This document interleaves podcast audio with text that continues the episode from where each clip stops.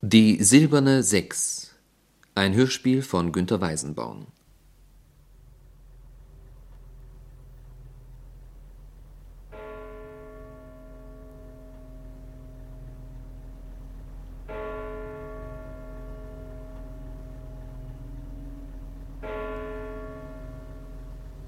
Drei Uhr.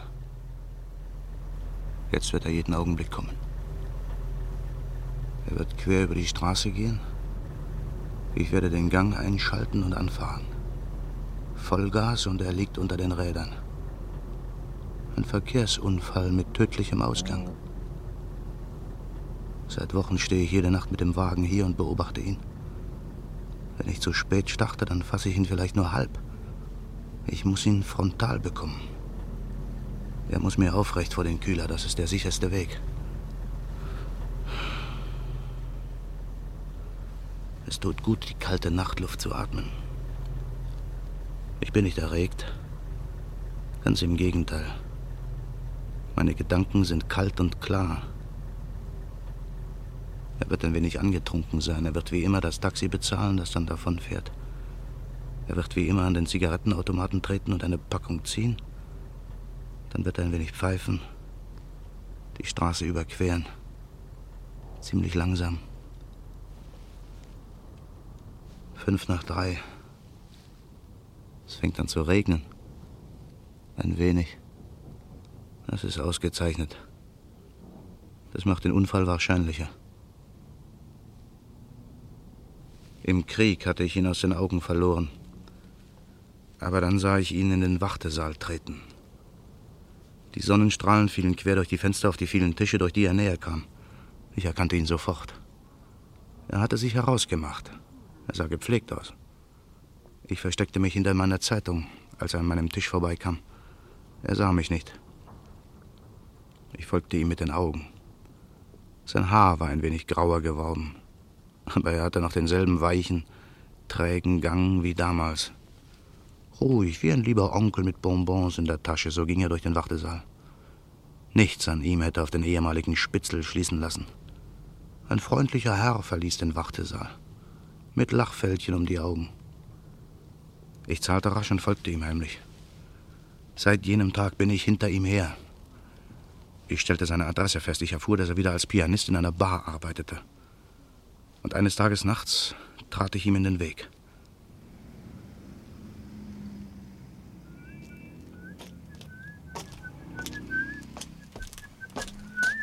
Verzeihung.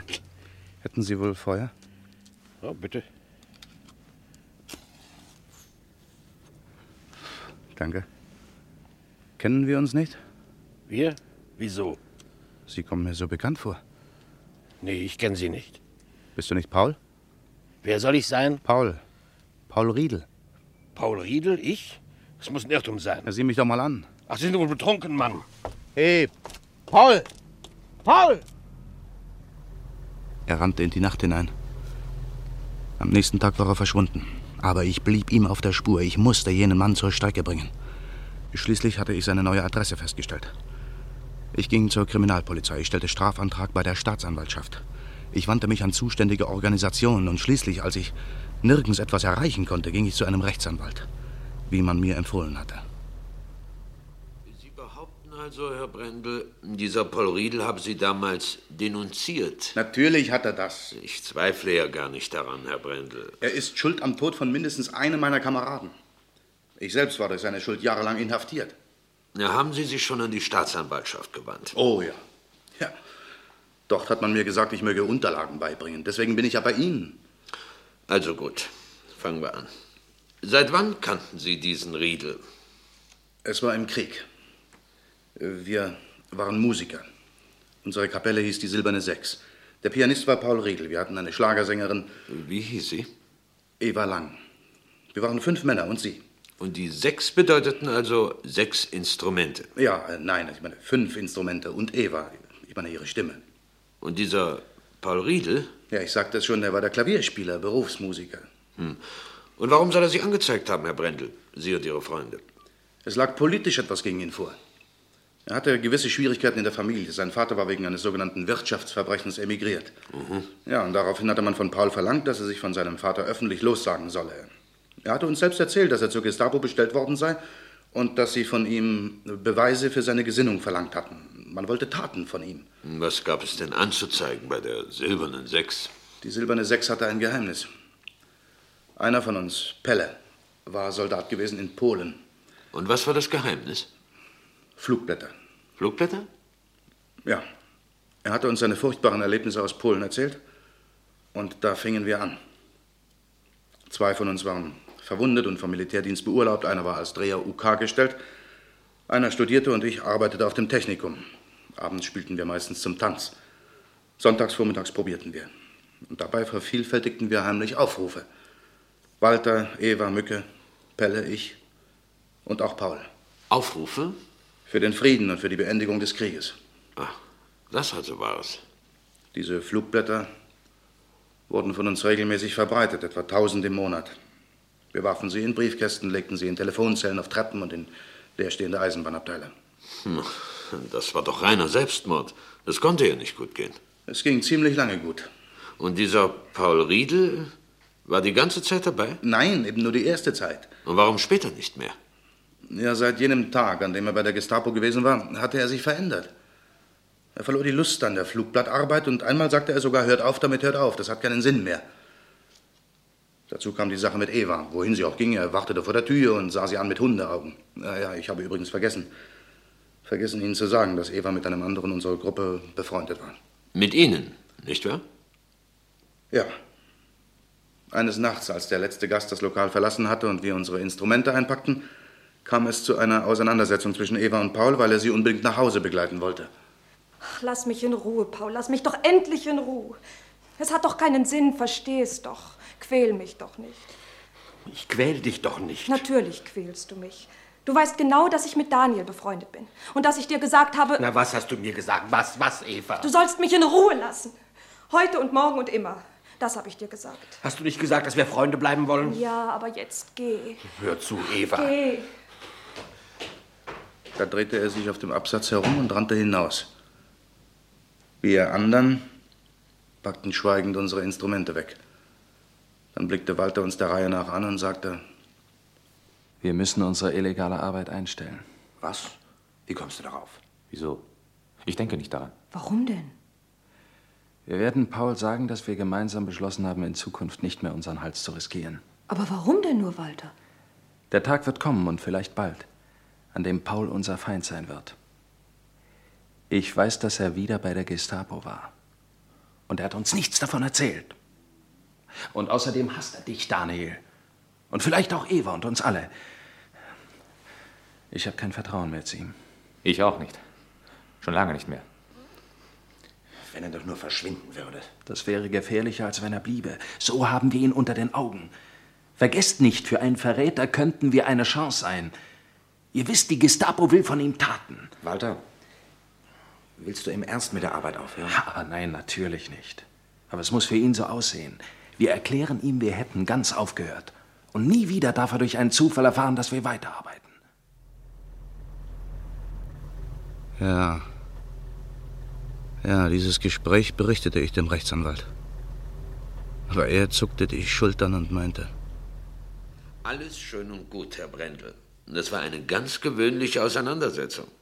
Aber wir brauchen Beweise für die Schuld dieses Paul Riedel. Ohne Beweise können wir den Mann nicht zur Rechenschaft ziehen. immer wieder diese Beweise. Beweise. Ein Wagen. Er kommt. Es ist soweit. Nein. Nein, er fährt weiter. Aber Paul wird kommen. Er wird kommen, wie jede Nacht. Ich warte. Drei Uhr zehn. Damals, als wir verabredet hatten, ohne Paul weiterzuarbeiten, erschien er am nächsten Tag zur Probe, als sei nichts geschehen. Walter teilte ihm unseren Entschluss mit. Paul ahnte, dass der Beschluss mit seiner Person zu tun hatte. Er spielte nach wie vor Klavier, aber er verließ uns von diesem Tag an sofort nach der Abendarbeit. Uns war es recht so und wir arbeiteten weiter ohne ihn. Er bemerkte nichts. Das ging so weiter fast ein Jahr lang. Eines Vormittags erhielt Paul, während wir probierten, wieder eine Vorladung von der Gestapo. Er kam erst abends zurück. Es war kurz vor unserer Abendarbeit. Wir hatten lange auf ihn gewartet.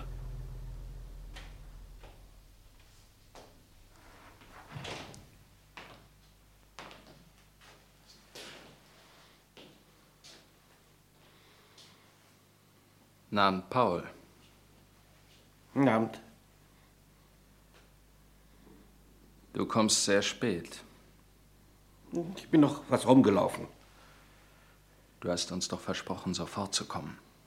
Kannst du dir denn nicht denken, dass wir verdammt gespannt sind? Ja, ja, ja. Also, was war? Nichts Besonderes. Was heißt das? Sie müssten doch was gewollt haben von dir. Na, Nur eine Auskunft über meinen Vater. Paul, Na, Was, was, was starrt ihr mich denn alle so an? Du lügst doch, Paul. Eva. Was hat man von dir gewollt? Paul, sag uns die Wahrheit.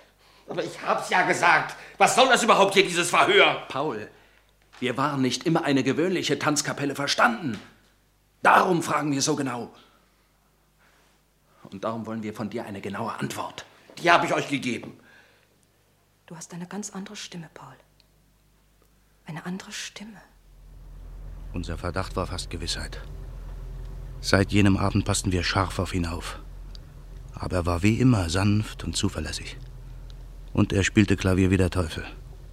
Er war ein glänzender pianistischer Unterhalter. Aber wenn wir glaubten, er kümmere sich nicht um uns, so sollten wir uns irren. Das stellten wir später zu unserem Schrecken fest. Wir verteilten in mancher Nacht unsere Flugblätter. Ja, ich weiß, ich weiß, das interessiert den Staatsanwalt nicht. Da sind nach den Paragraphen keine Beweise. Aber es gehört hierher zum Teufel. Alles habe ich euch erzählt, jede Einzelheit. Und was ist das Ergebnis, dass ich hier im Auto sitze und durch die Windschutzscheibe in die Nacht hinaus starre, ob er kommt? 3.15 Uhr. Was hat dieser Schurke mir nicht alles kaputt gemacht? Auch meine Freundschaft mit Eva. Ich werde nie vergessen, wie wir in einer Sommernacht Flugblätter verteilt hatten. Auf dem Heimweg, da blieb sie plötzlich stehen und lachte ganz leise.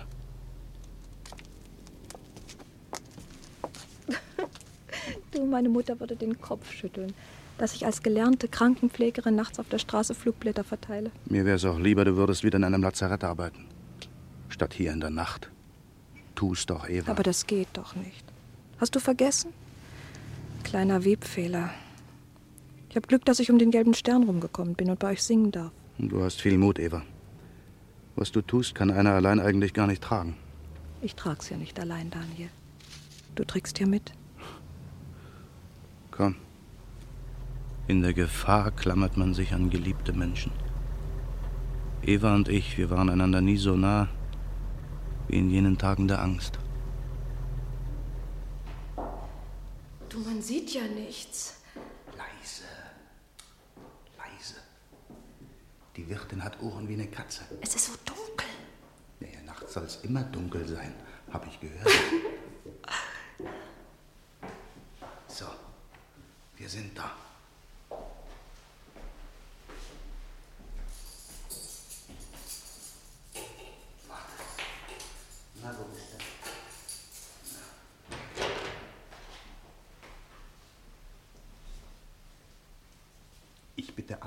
Schlagersängerinnen einzutreten, die etwa zu mir unterwegs sind. Danke. Die anderen sind alle draußen geblieben. Das ist ihr Pech. So. Die Tür ist zu. Ja, elektrisch haben wir seit dem letzten Angriff nicht mehr. Aber Kerzen, die tun's auch. Wie? So. Na, Was stehst du denn da so unbeweglich? Na, setz dich doch. Das ist ja nicht groß. Das ist bloß eine Mansarde. Hoffentlich kriegen wir keinen Alarm. So, wartet die Verdunklung. Ist ganz einfach. Das halbe Fenster ist sowieso nur Pappe.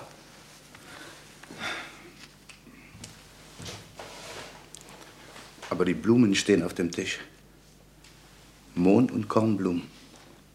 Ist ganz hübsch im Kerzenlicht, ne? Und äh, siehst du, was das ist? Rotwein, Beutewein.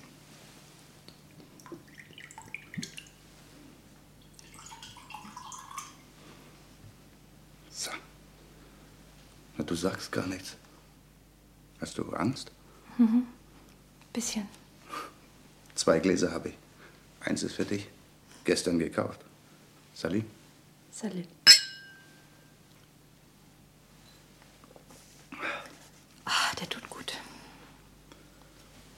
Man Wein in einen Menschen gießt, das ist genauso, als ob man im Winter den Ofen anmacht. Mhm, ja. Dummes Zeug, was ich da rede. Wein als Briketteersatz. Doch, doch, warm wird man sicher. Ist dir denn kalt? Ein wenig. Dann komm doch her. Ja. Siehst du, jetzt brennt dir das Ofenfeuer zu den Augen raus. Du. Und das Feuer wird immer heller. Ach, äh, du, ich wollte dir noch sagen, dass der Apparat morgen. Hast du vergessen, dass wir privat nie über unsere Arbeit sprechen? Und wir sind doch hier privat, oder? Mhm. Ganz privat. Sonderbar. Liebe jetzt bei Not und Tod und Verdunklung. Und geliebt wird immer in der Welt. Hinterm Jasmin, auf Kellertreppen, in Ruinen und unterm Dach. Es gibt keinen Winkel auf Erden, wo nicht geliebt wurde. Die Menschheit besteht aus Paaren, die sich finden oder lösen oder einfach da sind. Alles andere ist jetzt weit weg, hörst du? Die schwere Welt mit ihrer Angst und ihrer Lüge, die steigt jetzt langsam die Treppe hinab und zieht sich in den Schlaf zurück. Und wir hier oben, wir liegen beide ganz allein und leicht unterm Himmel, im Licht von zwei Kerzen.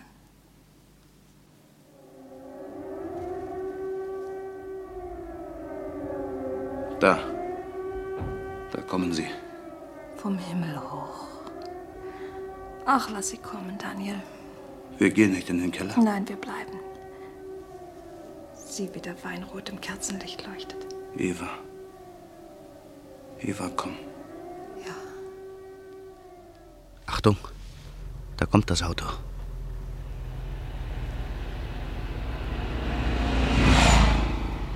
Fährt wieder vorbei. Aber ein Auto wird kommen, aus dem er aussteigt. Es ist alles ganz genau geplant.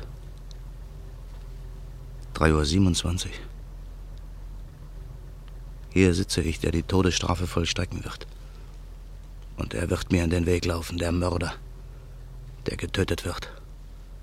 Auge um Auge. Nein. Was ich vorhabe, ist kein Mord. Ich bin ein Instrument der Gerechtigkeit.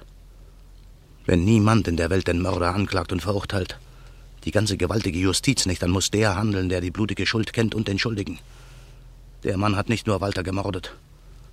Vielleicht auch Mücke, Pelle und Eva. Und so einer darf herumlaufen, weil meiner Anklage die Zeugen fehlen. Warum fehlen sie?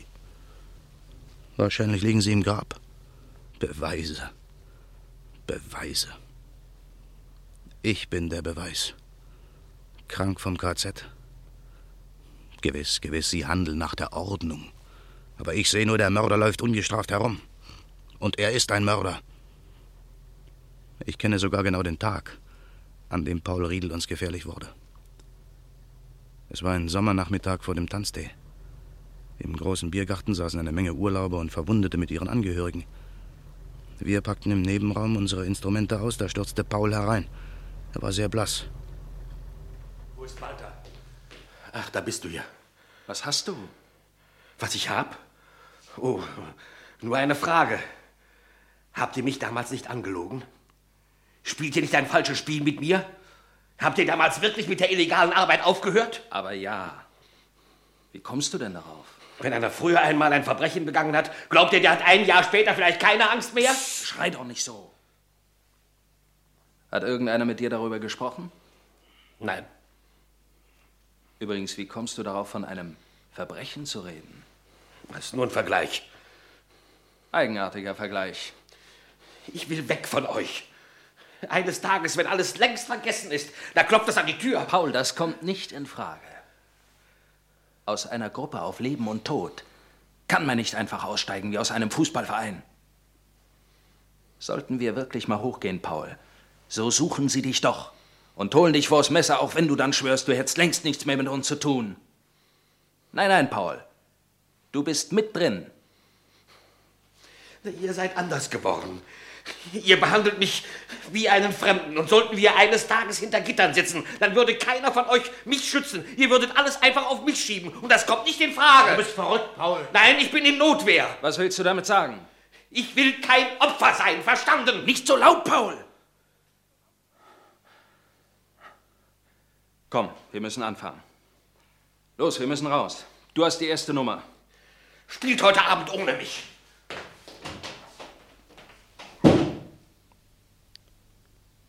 Er ist in Gefahr. Er selber ist die Gefahr. Schon 3.34 Uhr. Die letzte Zigarette.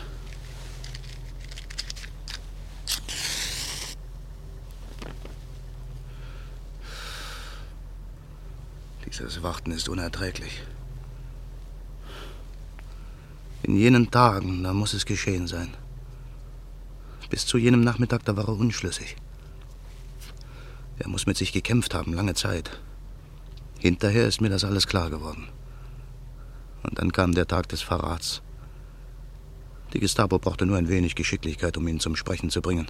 Die Angst löst Menschen die Zunge. Ich kann mir vorstellen, was der Kommissar danach gesagt hat. Es ist ja ein dicker Hund. Mann. Bringen Sie mir ein paar von den Flugblättern. Stellen Sie fest, wo sie verteilt worden sind, wann und welche Straße, Kontakte mit anderen Gruppen und so weiter. Schieben Sie Fiole und liefern Sie uns ein Faktum. Ich kann es mir genau vorstellen. Ich bin nach meiner Verhaftung oft genug vernommen worden. Ich habe die Stimme genau im Ohr. Haben Sie doch den Mut zur Wahrheit. Sie verheimlichen uns doch etwas.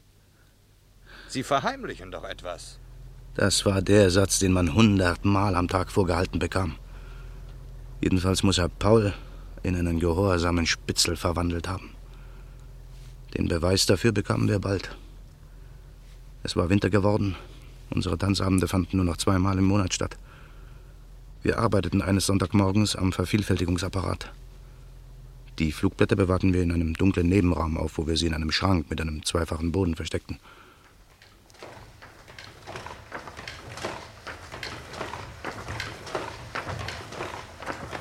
Wie viel habt ihr jetzt? 650. Das reicht erst mal. Die bringen wir heute noch nach Tegel. Los, die fertigen nach nebenan in den Schrank. Ja, ist gut. Komm, pass mal an. Ja, guck.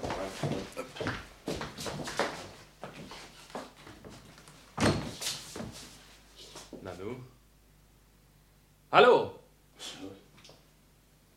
Hier ist doch jemand. Was? Was? Ja, hier! Halt, ich hab ihn! Man kann den Burschen im Dunkeln nicht erkennen. Raus damit! Los, komm nicht raus! Mensch, das ist ja Paul. Paul, was suchst du denn hier? Ich suche meine Noten. Aber du weißt doch ganz genau, dass sie längst nicht mehr im Schrank sind. Ich vermisse die Chopin-Noten. Und na, da, da dachte ich eben, vielleicht. Und warum kommst du so heimlich und schleichst dich hier ein wie ein Dieb? Ich wollte euch nicht stören. Hast du die Noten gefunden? Nein. Dann lass doch mal sehen, was du gefunden hast. Was hast du denn in der Tasche? Nichts, nichts, ich hab nichts. Halt ihn fest! Sieh mal an. Unser Flugblatt. Schuft! Du bist ein Spitzel! Ich weiß gar nicht wie. Ihr habt mir das heimlich in die Tasche gesteckt! Was? Du, das ändert alles. Was wolltest du mit dem Flugblatt? Das kam mir einfach in die Hand, als ich. Paul. Paul, sei ein einziges Mal offen zu uns. Du willst uns anzeigen, gib's zu. Ach, du leidest ja an Verfolgungswahn. Und das Flugblatt in der Tasche, für wen ist das? Jedenfalls habe ich etwas begriffen. Was hast du begriffen? Ihr habt mich angelogen. Ihr habt heimlich weitergearbeitet. Oh, ihr habt mich tatsächlich für einen Dummkopf gehalten und das werdet ihr bereuen. So, und jetzt gehe ich. Du bleibst. Ich rufe die Polizei. Paul, ich warne dich. Was denn, du drohst mir? Wir werden dich einschließen. Oh, da macht ihr aber eine ganz große Dummheit. Das wird sich rausstellen, wer sie macht. Lasst mich hier raus! Das geht doch zum Teufel! Ich bring ihn ein hier. Ein hier.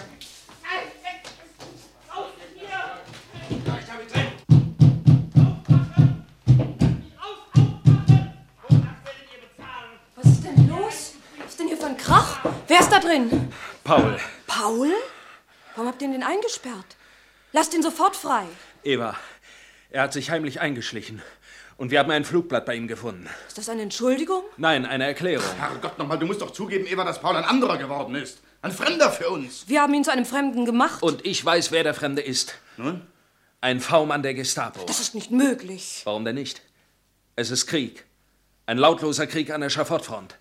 Und wenn wir einen Feind nicht als Feind behandeln, riskieren wir unter Umständen das Schafott. Lasst uns mit der schlechtesten Möglichkeit rechnen. Und was ist die schlechteste Möglichkeit? Wir lassen ihn frei und er geht zur Gestapo und verrät uns. Er muss wenigstens für einige Stunden unschädlich sein. Aber er wird Lärm machen. Wenn er wirklich ein Spitzel ist, müssen wir ihn töten. Bist du wahnsinnig? Mücke, hier ist Geld. Kauf Schnaps, schlecht und viel. Welcher Wahnsinn. Was habt ihr vor? Ich sage euch, er wird abends spielen. Oder ich singe nicht mehr bei euch.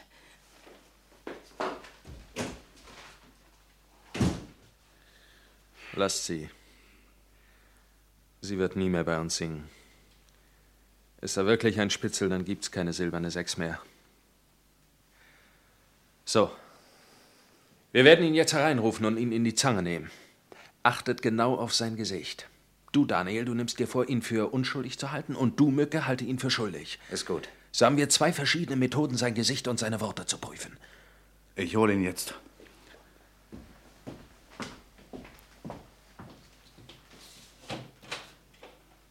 Paul, komm raus.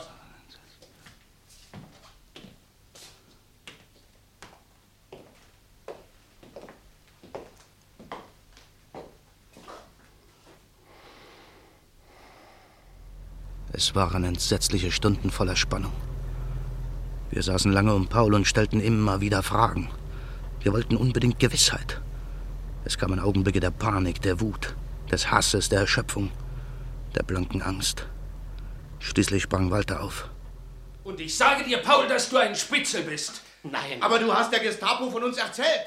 Sie haben mich nach meinen Bekannten gefragt. Ja, und du? Du hast ihnen geantwortet. Aber was soll ich denn sonst tun? Beruhigt euch. Will jemand einen Schnaps? Komm, gib her. Paul, Paul, was hast du von uns erzählt? Ich will's dir sagen, dass wir keine Nazis sind und dass Eva keine Arierin ist. Das hast du gesagt, stimmt's oder nicht? Aber sonst habe ich nichts erzählt. Du hast erzählt, dass Eva nicht Arierin ist? Na und? Das wussten die doch schon längst. Gib mir nur einen Schnaps. Hast du ihnen von unseren Gesprächen oder von den sonstigen Sachen erzählt? Aber was denkst du denn von mir? Haben sie dich danach gefragt? Besinn dich genau, Paul. Aber Sie haben mich tausend Sachen gefragt. Glaubst du etwa, dass ich euch verraten wollte? Glaubst du, dass einer, der verrät, immer verraten will? Also, ich, ich, ich kann mich nicht mehr richtig erinnern. Es ist alles so schwer. Die haben mich, die haben mich ganz wirr im Kopf gemacht. Und ich bin auch jetzt müde. Ich habe genug, hört ihr? Ich habe genug.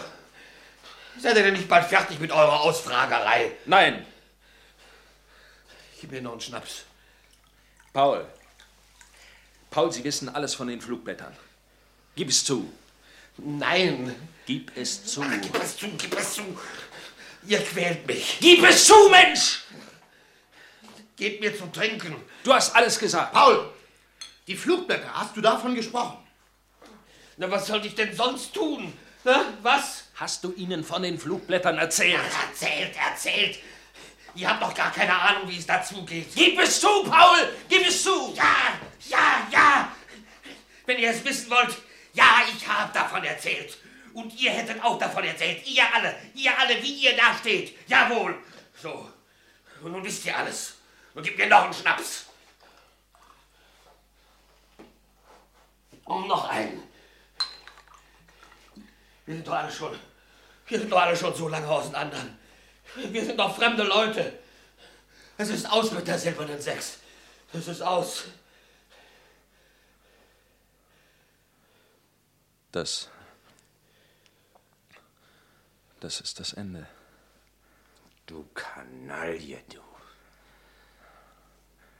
Schließt ihn wieder ein. Ich gehe nach Hause. Zur Gestapo, was? Du bleibst. Soll ich schreien, bis die ganze Straße zusammenläuft? Du bleibst. Ihr habt wohl einen kleinen Mord vor, was? Ach, Unsinn. Morgen früh kannst du wieder nach Hause gehen. Nein! Niemand kann unser Entsetzen begreifen, der nicht in einer ähnlichen Lage sich befunden hat. Paul, dieser kleine, dickliche Kollege, hat er sich verwandelt. Sollten wir ihn töten? Wir blickten die Tür an, hinter der er sich befand. Wir berieten lange. Ehe wir gingen, öffneten wir die Tür. Er lag erschöpft in einem alten Lehnstuhl und schlief. Er hatte zu viel getrunken. Hey. Hey, Paul. Komm, wach auf, Mensch. Schließ wieder zu. Er schläft wirklich.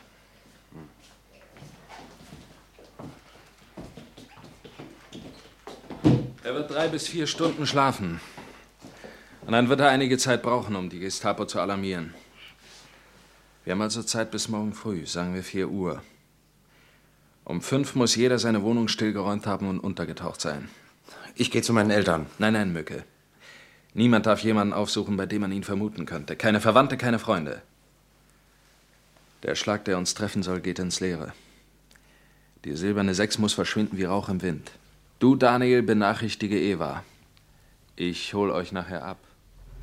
Aber wir hatten eine Möglichkeit der Gefahr außer Acht gelassen. Wir hatten nicht daran gedacht, dass die Gestapo zuschlagen würde, ohne jede Rücksicht auf Paul. Wir, wir waren von der Gefahr Paul so fasziniert, dass wir nichts anderes mehr in Rechnung gestellt hatten. Ich eilte sofort zu Eva, sie war noch wach. Sie saß im dunklen Zimmer und hatte geweint. Endlich, Daniel. Was ist geschehen? Es ist aus. Wir müssen weg, Eva, sofort. Nimm nur eine Tasche mit. Gut. Wo fahren wir denn hin? Mit der ersten Straßenbahn nach außerhalb.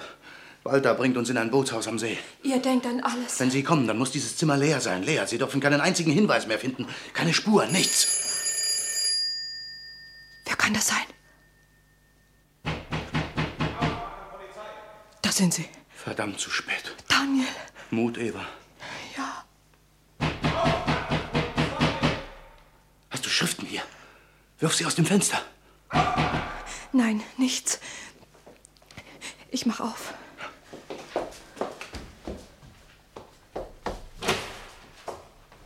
Sind Sie Eva da? Ja.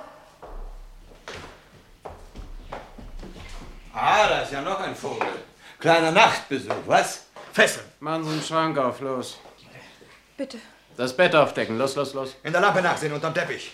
Packen Sie einen kleinen Koffer mit Ihren Wertsachen, mit Nachtzeug und dem Nötigsten. Wird es länger dauern? Beruhigen Sie sich. Alles ist vergänglich. Auch lebenslänglich.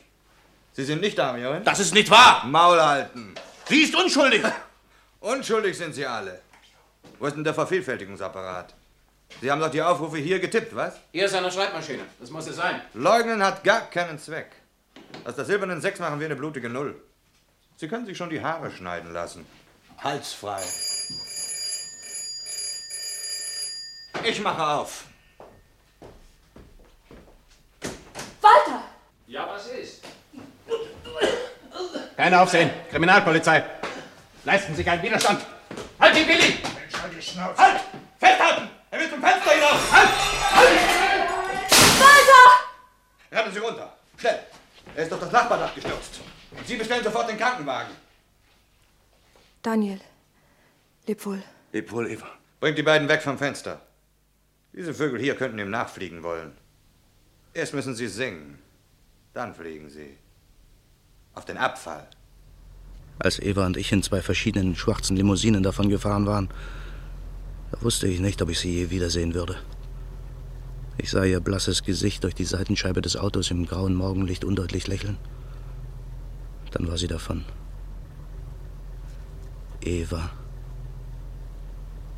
Eva, was würdest du sagen, wenn du jetzt neben mir im Auto säßest? 3.40 Uhr. Warum kommt er nicht, der uns getrennt, der Walter und vielleicht die anderen getötet hat? Ahnt er, dass hier einer auf ihn wartet? Alles das habe ich dem Anwalt berichtet. und immer dieselbe Antwort. Das sind Erzählungen. Aber wo sind die Zeugen? Wo sind die schriftlichen Unterlagen? Im Gestapo-Gefängnis, in dem ich damals neun Monate in Einzelhaft verbrachte, wurden mehr als genug schriftliche Unterlagen angefertigt. Nach jeder Vernehmung wuchsen sie. Und in der Hauptverhandlung geschah es dann. Jawohl, ihr Herren.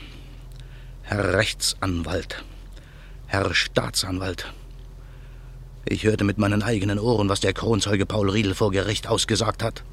Ich habe es gehört. Er hat uns angezeigt. Alle.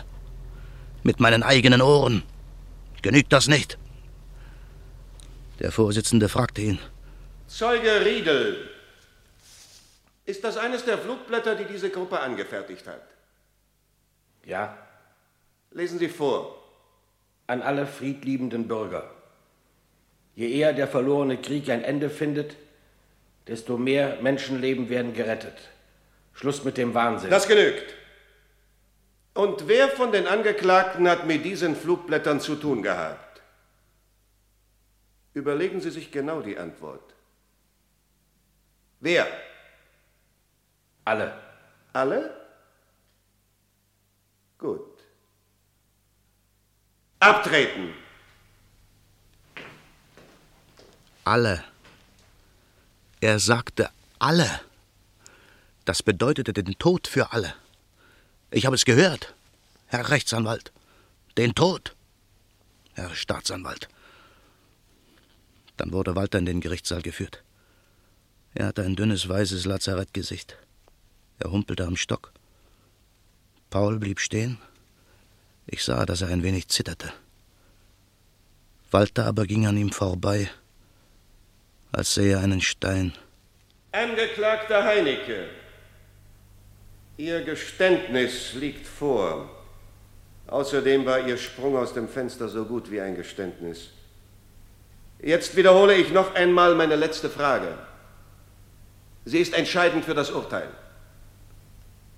Wer war an diesem Komplott außer Ihnen beteiligt? Sie haben während der ganzen Voruntersuchung die Namen verheimlicht. Ich mache Sie darauf aufmerksam, dass Sie Ihre Lage nur verbessern können, wenn Sie offen alles gestehen. Ich war es allein.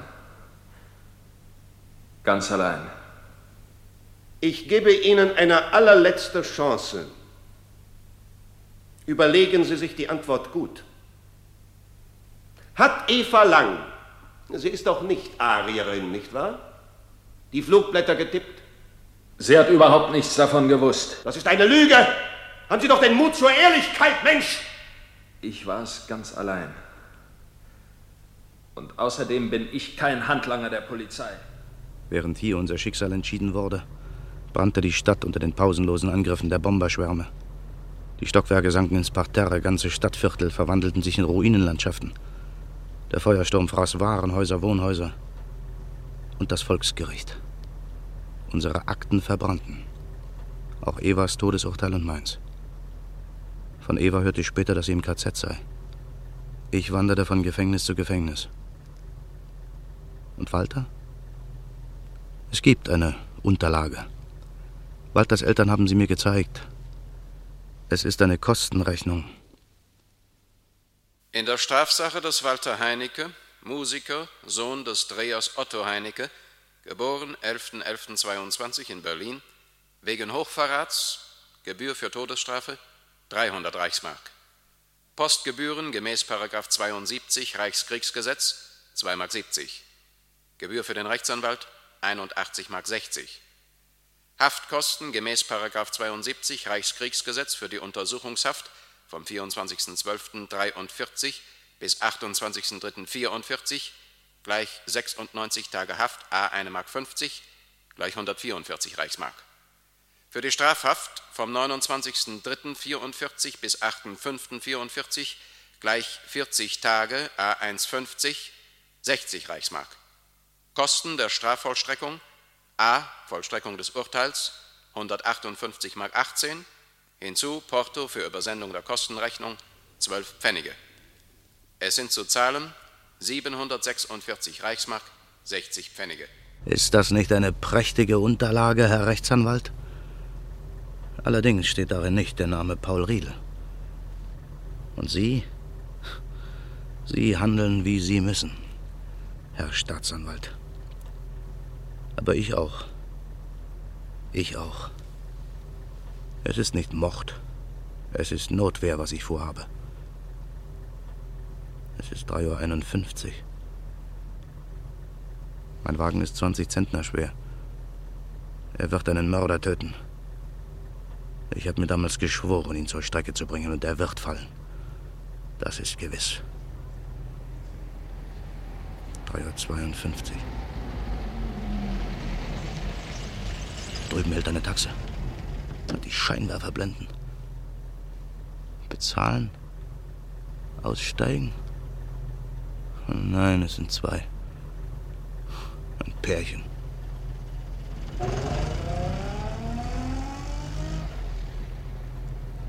Er wird kommen. Seine Stunde ist da. Auf diese Stunde habe ich gewartet, seit dem Tag, als das Lagertor sich öffnete. Kaum hatte ich mich erholt, begann ich ihn zu suchen. Organisationen, Karteien, Register, Kriminalpolizei, Staatsanwalt. Und dann die vielen Gespräche mit dem Rechtsanwalt. Bis der eines Tages zu mir sagte: Ja, Herr Brendel, im Prozess gegen den früheren SD-Regierungsrat Röder hat dieser eine Aussage gemacht, die bestätigt, dass Paul Riedel drei Jahre lang in seiner Dienststelle als V-Mann tätig gewesen ist. Endlich! Äh, Vorsicht. Erstens brauchen wir mindestens zwei Zeugen. Und zweitens wird er seine Aussage erheblich abschwächen, wenn es ernst wird, wie ich die Leute kenne. Außerdem wird reine Spitzeltätigkeit nicht bestraft. Da muss man schon Verbrechen nachweisen. Ja, aber das ist doch. Übrigens ist der Mann im Prozess gegen Röder vernommen worden. Er hat erklärt, er sei völlig unschuldig. Ja, können Sie das Gegenteil beweisen? Können Sie beweisen, dass dieser Riedel in der Gestapo Verbrechen begangen hat? Ich habe doch selbst gehört, dass er vor dem Sondergericht alles ausgesagt hat. Möglich. Aber er würde das heute kalt abstreiten. Die Akten sind unauffindbar, die Richter tot und ihre Zeugen gleichfalls. Wir müssen die Akten schließen, so leid es mir tut. Ich habe mir das sehr lange und gut überlegt. Das ist doch unmöglich. Das wäre ja Wahnsinn. Aber ein Mörder läuft durch die Straßen, der so perfekt getötet hat, dass es einfach keine Zeugen gegen ihn gibt. Aber darum bleibt er doch ein Mörder. Behaupten Sie. Es wird häufig versucht, die Justiz für private Rache zu missbrauchen. Dagegen kann man sich wehren. Ja, genau. Und eine dieser Abwehrmaßnahmen ist die Frage nach Zeugen. Nach mindestens zwei Zeugen, die glaubwürdig sein müssen. Halten Sie das für richtig oder nicht? Ja, natürlich, das ist richtig. Also kurz und gut, können Sie mir Zeugen verschaffen oder nicht? Das ist doch Bürokratie. Ich fordere Gerechtigkeit. Und ich bin ein Rechtsanwalt und fordere Zeugen, Herr Brendel. Aber ich weiß, dass dieser Mann ein Mörder ist. Und die Justiz gähnt und zuckt die Schultern. Aber wenn den Opfern kein Gericht der Welt hilft, dann helfe ich ihnen. Dann bringe ich den Mörder um. Ich. Dann setzen Sie genau das fort, was Sie damals bekämpft haben. Begreifen Sie das nicht? Sie setzen an die Stelle des Rechts die Willkür. Das Recht wird von Menschen gehandhabt. Aber sind es nicht auch dieselben Menschen, die damals auf Befehl Unrecht gesprochen haben? Sie sehen das alles höchst einseitig an. Oh ja, von einer einzigen Seite her, nämlich von der Seite der Opfer. Und glauben Sie mir, von dieser Seite aus sieht man außerordentlich scharf. Hass macht blind, sagt man. Kurz und gut. Eine Anklage allein langt für die Justiz nicht zu einem Urteil. Aber es langt zu einem Urteil über die Justiz. Hören Sie mir genau zu, Herr Brendel. Wenn dieser Paul Riedel plötzlich sterben würde, so würde bestimmt einer wissen, dass es sich hier gleichfalls um Mord handelt. Wer? Ich. Das ist eine Warnung. Und glauben Sie mir, ich nehme es mit dem Recht sehr genau. Ich auch, Herr Rechtsanwalt. Ich auch. Und nun hören Sie, Herr Brendel. Ich habe zu diesem Fall. Aber ich hörte nicht mehr zu, ich lief davon. Damals kam mir zum ersten Mal der Gedanke eines gezielten Unfalls. Und er verließ mich nicht mehr. Und jetzt sitze ich hier im Wagen. Wüsste ich nur einen Zeugen, einen von der silbernen Sechs, ich würde jetzt noch mit dem Wagen davonfahren, in die Nacht hinaus. Freilich. Freilich, es gab einen Zeugen. Eva. Ich traf sie drei Tage, nachdem ich dem Rechtsanwalt davongelaufen war, an einem grauen Regentag gegen Abend. Ich erkannte sie sofort. Sie kam aus einem Laden gegenüber dem Bahnhof und schlug den Kragen ihres Regenmantels hoch. Sie blickte sich gerade nach der anderen Seite um, als ich näher trat. Sie fuhr erschrocken zusammen, als ich sie begrüßte. Eva! Gott, ist das möglich! Daniel, du!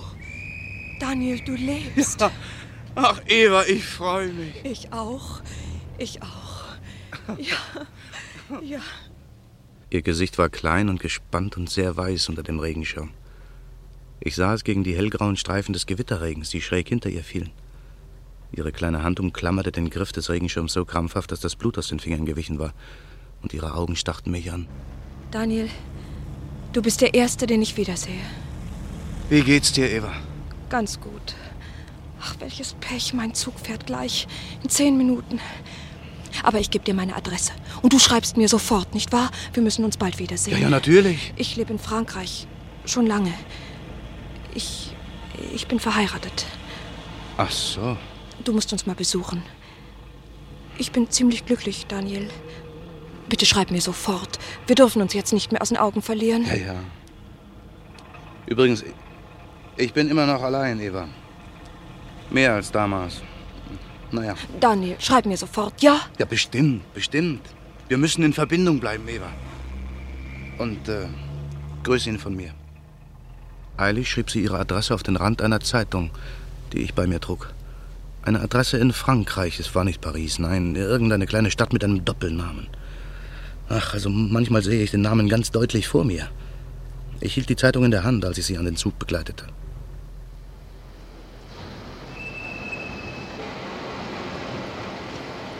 Es ist wunderbar, dass wir uns getroffen haben, Daniel.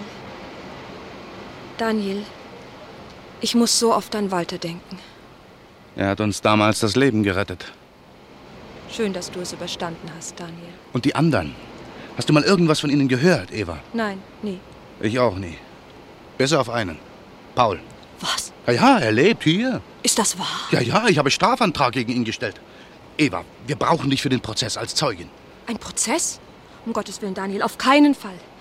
Die ganze Welt ist voll von Prozessen. Alles wird wieder und immer wieder aufgerührt, alle Qual von damals. Wohin führt denn das? Ich bin froh, dass das alles vorbei ist.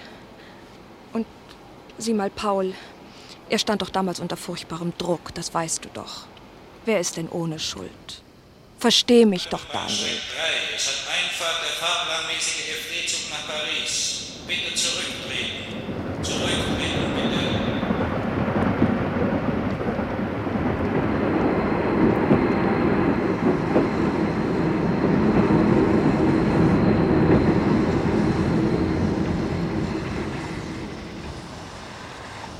Soll ich dir einen Fensterplatz Nein, suchen, danke, Eva? ich habe eine Platzkarte. Hör zu, Eva.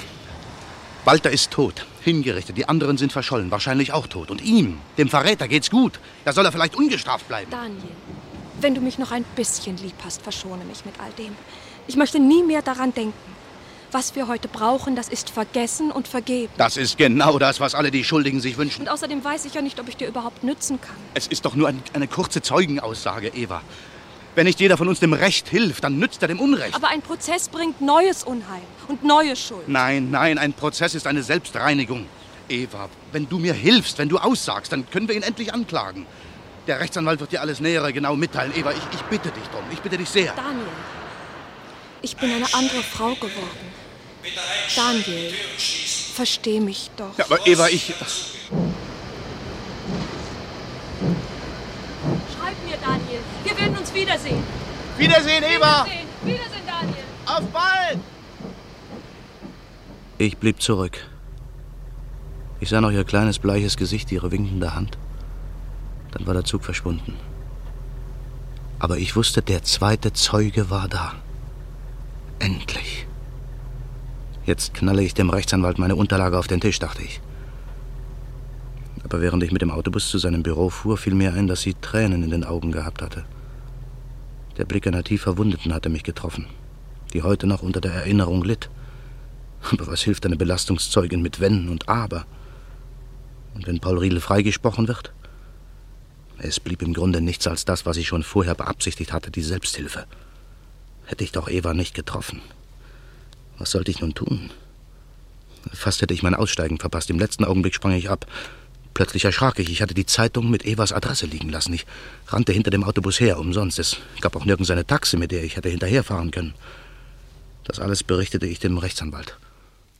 Diese Adresse war Gold wert. Das ist ein schwerer Schlag, Herr Brendel. Ja, allerdings. Haben Sie die Adresse denn nicht gelesen? Doch, aber ich habe sie vergessen. Ich, ich war wohl zu erregt. Ich, ich weiß sie nicht mehr. Denken Sie doch mal nach. Manchmal fällt einem so etwas plötzlich wieder ein. Er rief sofort bei der Autobusgesellschaft an. Man ließ nachforschen, aber die Zeitung fand sich nicht wieder. Ich quälte mein Hirn vergeblich, um mich an die Adresse zu erinnern. Manchmal glaubte ich schon, sie im nächsten Augenblick wieder vor Augen zu haben. Es war ein französischer Ort mit einem Doppelnamen und einem einfachen Straßennamen, aber davon gibt es Jahrhunderte. Und Eva hatte nicht meine Adresse. Das Schicksal hatte uns wieder getrennt. Aber wahrscheinlich ist es gut, dass es so gekommen ist. Ich dachte weiter über den geplanten Unfall nach und beschloss, einen letzten Versuch zu machen, mit Paul zu sprechen.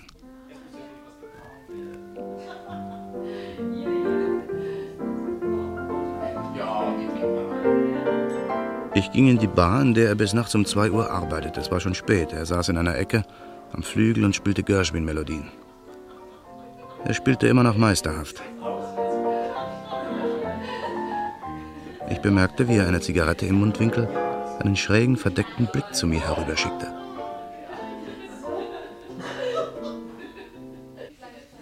Dann plötzlich hörte das Klavierspiel auf.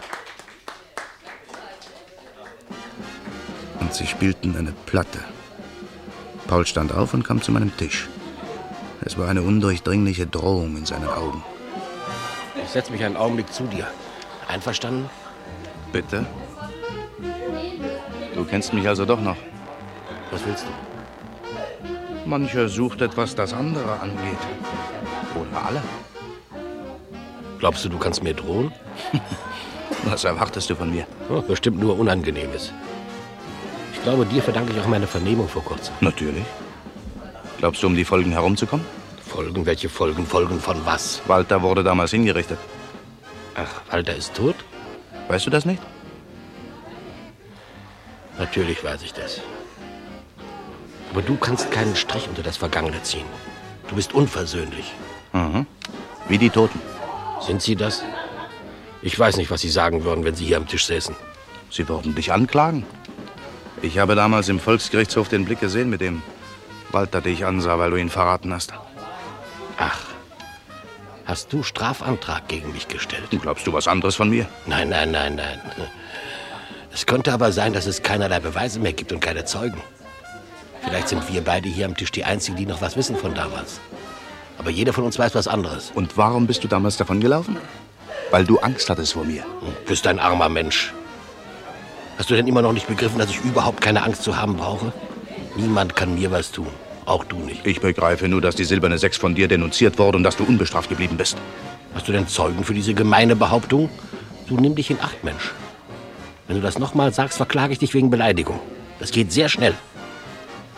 Ich habe keine Angst, auch wenn du mich noch so anfunkelst. Auch du solltest endlich vergessen, was gewesen ist. Auf jede Zeit kommt eine andere.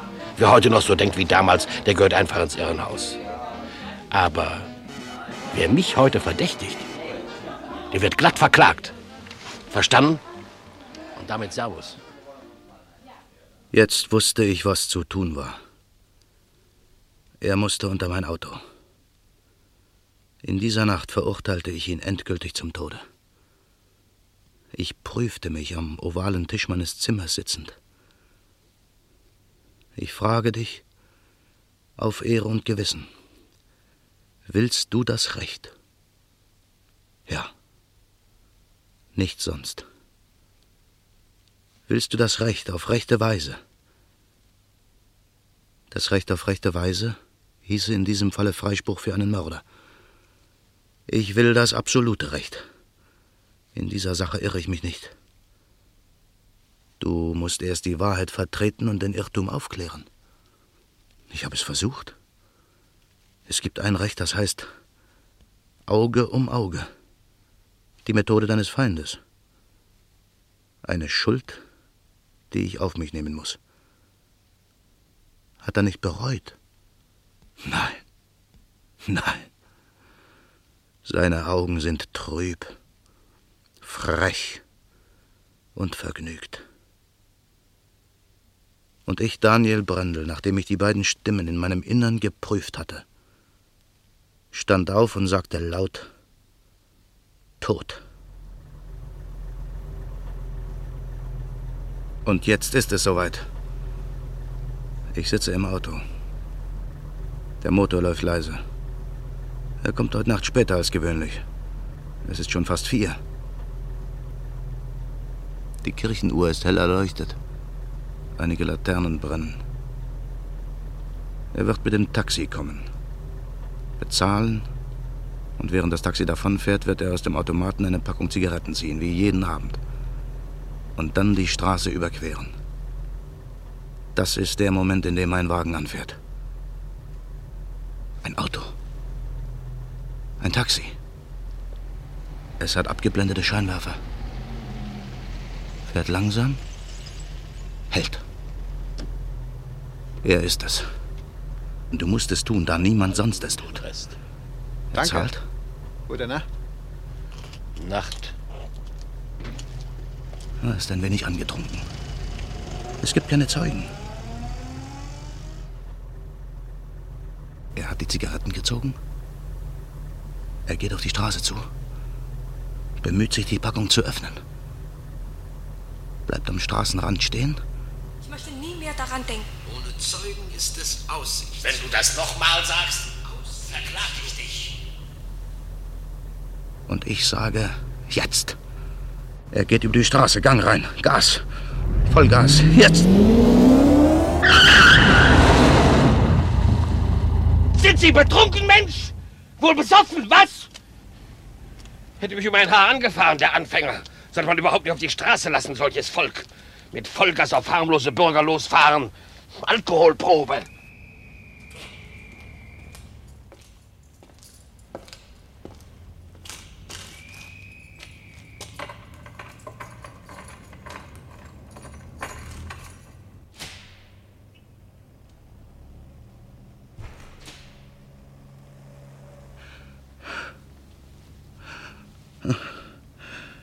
Ich habe gebremst.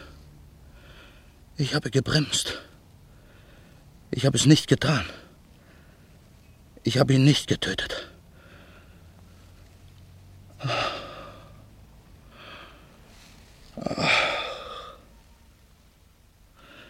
Während ich auf ihn losschoss, da fuhr er im Scheinwerferlicht herum und starrte mich an. Als ich das verzerrte Gesicht Pauls im Scheinwerferlicht sah, da wusste ich deutlich, es wäre Mord. Mord. Ich jagte vorbei und bremste. Der Wagen stand. Jetzt erst beginnt der Kampf. Ich habe das Urteil nicht vollstreckt, bevor es gesprochen wurde. Habe ich recht gehandelt?